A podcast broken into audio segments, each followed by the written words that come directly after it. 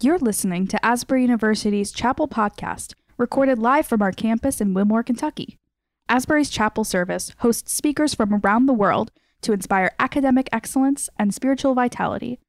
We hope you enjoy today's message. Well, this is a real honor for me to be able to be here this week and to been asked to bring this chapel this morning. I feel a bit overwhelmed with all that God has done. And I want to honor him today. I want to glorify his name. There's a scripture that I want you to look at, if you can all see this from back there, that has made an impression on me here lately. And God has been impressing things on my heart lately, and this has been one of them.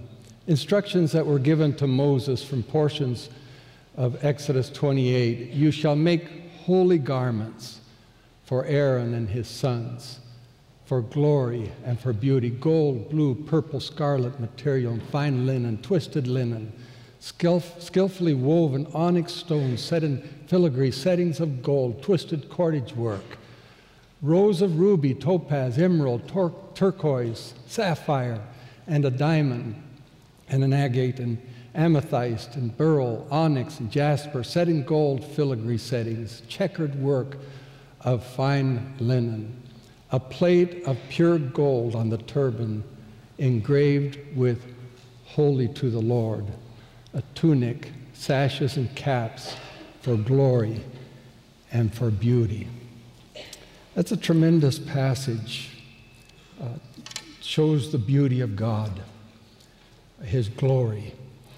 And I think we need to see that again. Something happened to me early on in my life in the discipline of reading through the Bible. And that's an important discipline, young people. I was kind of shocked the other day in a youth retreat where one of the speakers asked how many had ever read through the Bible, and not a one raised their hand. We've become biblically, biblically illiterate, and we're suffering for it and yet we have more opinions about the Bible than we ever have before. As I read through the Bible over the years, it set a course for me. I began to see a strong, persistent current of a holy God that runs through it, and I got in it. That made a difference in my life. I got in it. I grew up in Bolivia. One of the dreams that my brothers and I had was to one day be able to uh, take one of those small rivers in Bolivia and head to the Amazon. We didn't know if we'd ever be able to fulfill that dream. I got a letter from my brother while I was studying in Israel, and he said, I have enough money to have a friend of ours make a boat, and we can go down one of those small rivers to the Amazon River. So I made my way to Bolivia. And uh, as I arrived there, we had the boat made. We started at the Rio Chilo and went on down to the Rio Grande. As we got on the Rio Grande, we had to find another larger boat. It was a Bolivian Navy boat, as you see it here. And we would make our way down this river towards the Amazon, still, still in Bolivia. And I began to realize and notice that he was taking this boat from one shore to the other. It's a large river, not yet in the Amazon. He would go to this shore and then he'd take the boat clear over to this shore and then he'd be in the middle and then back over here and in the middle and back over here and then clear over here again. We had calculated how much time it would take us to get to Belém, Brazil, where we would fly back to the States and we figured it'd take us about a month to do the trip, and it was just about that. And, and so I had this goal, this purpose. We needed to keep moving, and I thought he was kind of wasting time going from one shore to the other. And I asked the pilot, and they would go day and night. I said, Why is it that you're doing this, going from one shore to the other, and then in the middle, and again to another shore? And he said, If you look carefully in the water, he said, There's there's a current that runs differently. And he said, I have to stay in that current. And then he looked at me and he said, Hay un río en el río. there's a river in the river. And he said, if I don't stay in that river, he said, we will hit rocks. I urged him to stay in the river, in the river. we hit rocks that night or the night after, and that's another story. But what I've found is that if we do not stay in this river, in the river that you find in Scripture, we will hit rocks. And we're finding a lot of people hitting rocks these days if we're not seeing this, and I couldn't see it, I looked, he was trying to point it out to me. I didn't seem to have eyes for it. He did, at least going during the day. If we could see this, and oh, how we need to see it, and really get in that stream, that river in the river, and begin to speak to it in a different way in these days where there's so much confusion, so much that's going on, where people are hitting rocks. If we don't begin to see it, we do the whole of Scripture a disservice. We do the church a disservice. We do every Christian a disservice. It ought to fill our language and it ought to fill our lives as we begin to see this river in the river. And it runs through everything in Scripture. Doesn't matter what you study, you can study marriage and family. If you don't see this river in the river that runs through it, it won't amount to much. You can study finances, you can study sexuality, you can study anything you want in Scripture. If we don't, don't see this river in the river, we will hit rocks.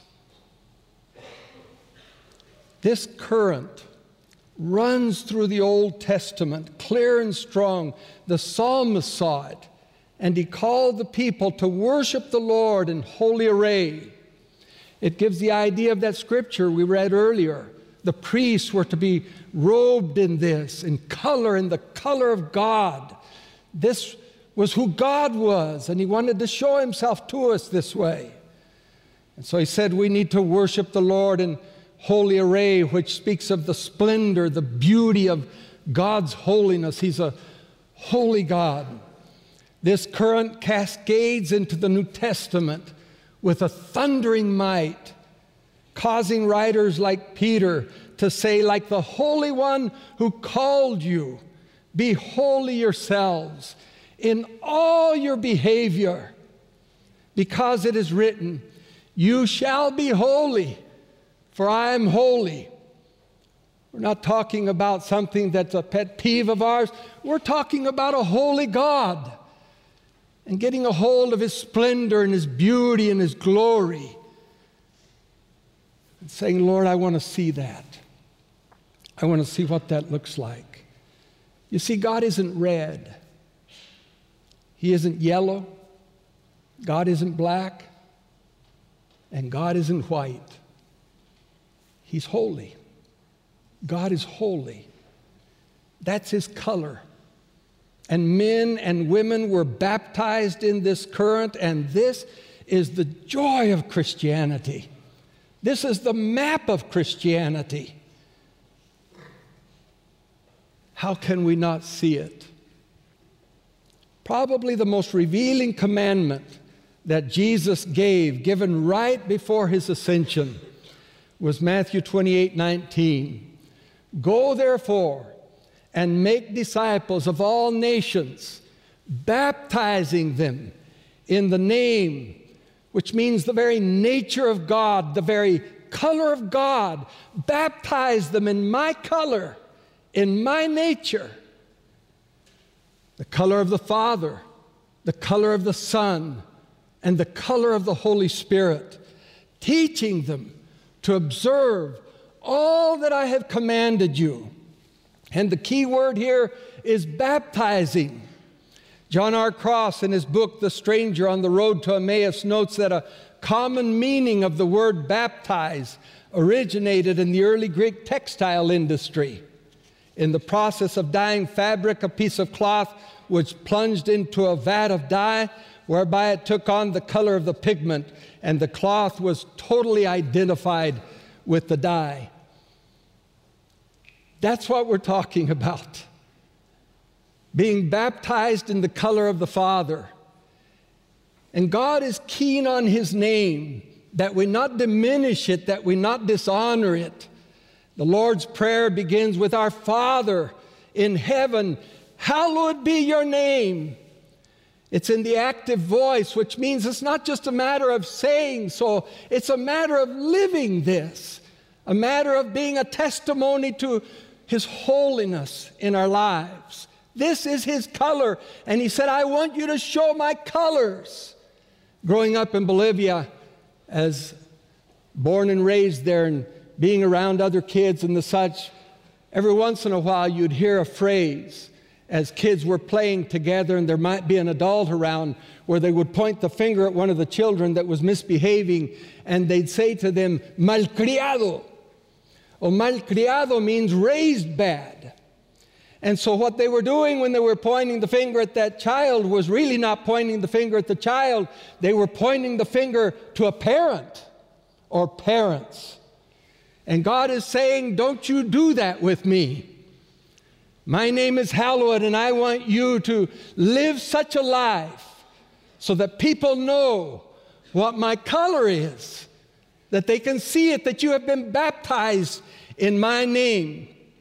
Probably one of the most disconcerting statements recorded in Scripture was made by Jesus. He made a lot of disconcerting statements, but this beats all when he said, You are to be perfect as your heavenly Father is perfect. And in all our attempts to soften the meaning of this verse, we are in danger of diminishing God's color. It's bright with sharp, clear beauty. The word perfect is the Greek word which speaks of wholeness, it speaks of purpose, it speaks of proper function, in that we're doing what God intended us to be and we're acting in His design. Jesus uses this word in the context of love, pure and expressive love that doesn't just love one's neighbor, but one's enemy as well. And suddenly and strongly, Jesus has given to us the very heart and power of our witness perfect love flowing out of the heart of a holy God, the very color of the Father, and anything less is false and at best faulty. And as we love our enemy, doesn't mean that they will necessarily love us, but we pour ourselves into their lives and know that even though they may not like some of the things about us, yet we will give ourselves as much as we can to them. And Jesus did that for us. Baptized in the color of the Son, the Apostle Paul captured Jesus' color when he wrote, Have this attitude in yourselves, which was also in Christ Jesus. Do nothing from selfishness or empty conceit, but with humility of mind, regard one another as more important than yourselves. Do not merely look out for your own personal interest, but also for the interest of others. As John put it in John chapter 1, a man full of grace and full of truth. And I like his color. Jesus was free from the drive of self preservation. He was free from the drive of self promotion and free from the drive of self preference. And baptized in his name, we take on his color. Sarah and I, my wife, and I were in Kenya a few years ago for our first time, and we met a lady by the name of Alice Mutai. And she told us the story of her mother. She said that she, Alice, was the first child. Her first child, rather, was a girl, and then her mother had twins. One died and one lived. One of those was Alice. She then had triplets, and all of them died. After this, she had sextuplets, and all died. She then was pregnant again with quadruplets. There was a nurse there with World Gospel Mission by the name of Edna Borov. She had delivered thousands of babies. She heard this story. And she came into this scene and gave herself to these babies with everything she had. Began to take care of the mother and her children. Edna left a beautiful witness, invited the mother to church, and she told her children about the invitation explaining that we're going to be learning about Jesus. And Alice asked, Who's Jesus? Her reply was, You know how Edna smiles, puts her arms around us, and loves us. That's Jesus. Alice's mother had one more child, the seventh, that survived. And all seven are in the ministry today because someone demonstrated the color of God in some, for someone else to see and see its splendor and its beauty, its joy. Baptized in the color of God the Holy Spirit. And Paul describes his color saying, The fruit of the Spirit is love, joy, peace, patience, kindness, goodness, faithfulness gentleness, self control. And Paul is saying, You can carry his colors. We can carry his colors. And this is what makes Peter exclaim His divine power has granted to us everything pertaining to life and godliness through the true knowledge of Him who called us by his own glory and excellence, for by these he has granted us his precious and magnificent promises, so that by them you may become partakers of the divine nature, that you might be colored with God, having escaped the corruption that is in the world by lust. He saved us from that, and he brought color into our lives. And our prayer should be, Color me holy. And the question comes, and it has come to my own heart have we prayed that? Have we prayed that, really prayed that? Do we believe it possible that God would want to give His color to me and that I can look like Him? And I'll tell you, young people, our witness depends on this color of God all over us. I remember long ago when I was starting to pastor the church I pastored for 26 years, the superintendent of the denomination or of the conference was coming to hear me preach. I was young and I was a nervous wreck. And I wanted to be able to show to him that at least I could say something. And I worked on this thing and I got up to preach and thought I'd done a good job. And uh, a few days later, we were taking a trip together somewhere, and he was driving. We conversed about different things, and all of a sudden, he just kind of glanced over at me and he said, Hubert, I heard you preach. Well, I was getting ready to have a pat on the back and feeling good about myself, about what he might say that, that was positive. And uh, I just remained quiet. And he said, Again, I, I heard you preach, Hubert. And he said, You don't have any unction, do you? Whew. That went through me like a knife. It made me angry. And what he was saying was, You don't have the Holy Spirit, do you? You don't have the color of God, do you? And I didn't like to hear it. And so I said nothing because I knew if I said anything, it wouldn't come out right. And so I kept quiet. I was angry, and I thought he had no right to talk to me like that. I got home, and I Went into the kitchen, Sarah was there, and I told her what he had said, thinking that she would support me.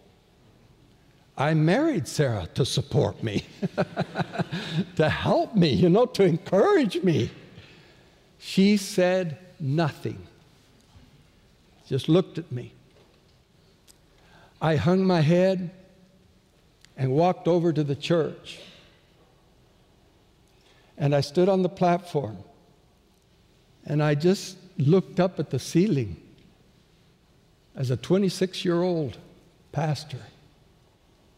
And I said, Father, is what he said true?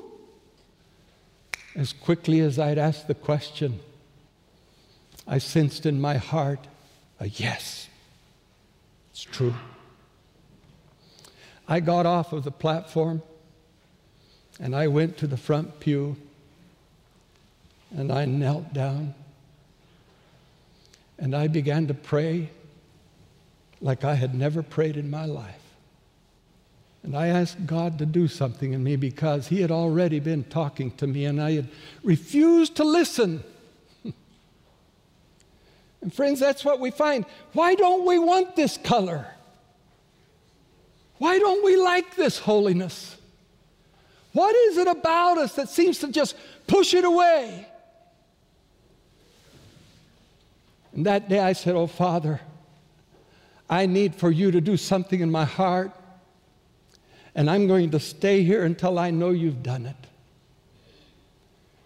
And I prayed, I, I remember the prayer that Paul prayed, and I don't compare myself to Paul, but where Ananias was told by God, and I like the King James here, here it says, Go see him. He's been praying for three days and three nights. I want you to go see him, for behold, he prayeth. now, he was a Pharisee. Pharisees prayed. He'd no doubt prayed a thousand and more prayers, but it's as if God is looking down on him and he's saying, for the first time in this man's life, he's really, really praying. And I felt like I was doing that. I said, Lord, you've got to help me here. And He came. He spoke to me. A hymn came to my mind, came to my heart by Phoebe Palmer. Oh, now I see the crimson wave, the fountain deep and wide. Jesus, my Lord, mighty to save, points to his wounded side. I see the new creation rise. I hear the speaking blood. It speaks, polluted nature dies, sinks neath the cleansing flood. I arise to walk in heaven's own light above the world and sin with heart made pure and garments white and Christ enthroned within the cleansing stream. I see, I see, I plunge, and oh, it cleanseth me. Praise the Lord, it cleanseth me. It cleanseth me. Yes, it cleanseth me. I saw the river in the river. And I said, Lord, I want to not only see it, I want to get in it. I want to swim in it. I want to know what it is to be baptized in the name of the Father. I want to know what it is to be baptized in the name of the Son. I want to know what it is to be baptized in the name of the Holy Spirit. And young people, the world desperately needs to see this again to see the very color of God in our lives. But it's the God who actually touches us and He changes us and He brings His color into us. We need new blood who clearly see this river, and we need new blood who joyfully swim in this river, and we need new blood who knowingly speak about this river in the river. Oh, may God raise up even from here those of you who begin to see the river in the river. Many of you have, but you've gotten in it but then to articulate it, be able to speak to the holiness unto the Lord is all about. What in the world is it? Well, God says, I want to give it to you. and I want you to be able to testify to it. And I want you to be a witness to it. Because when the Holy Spirit has come upon you, you will be my witnesses. You'll be a witness to my color. well, thank God. I don't know if that's helped you, but that has helped me. That you can know his color. You can know his color.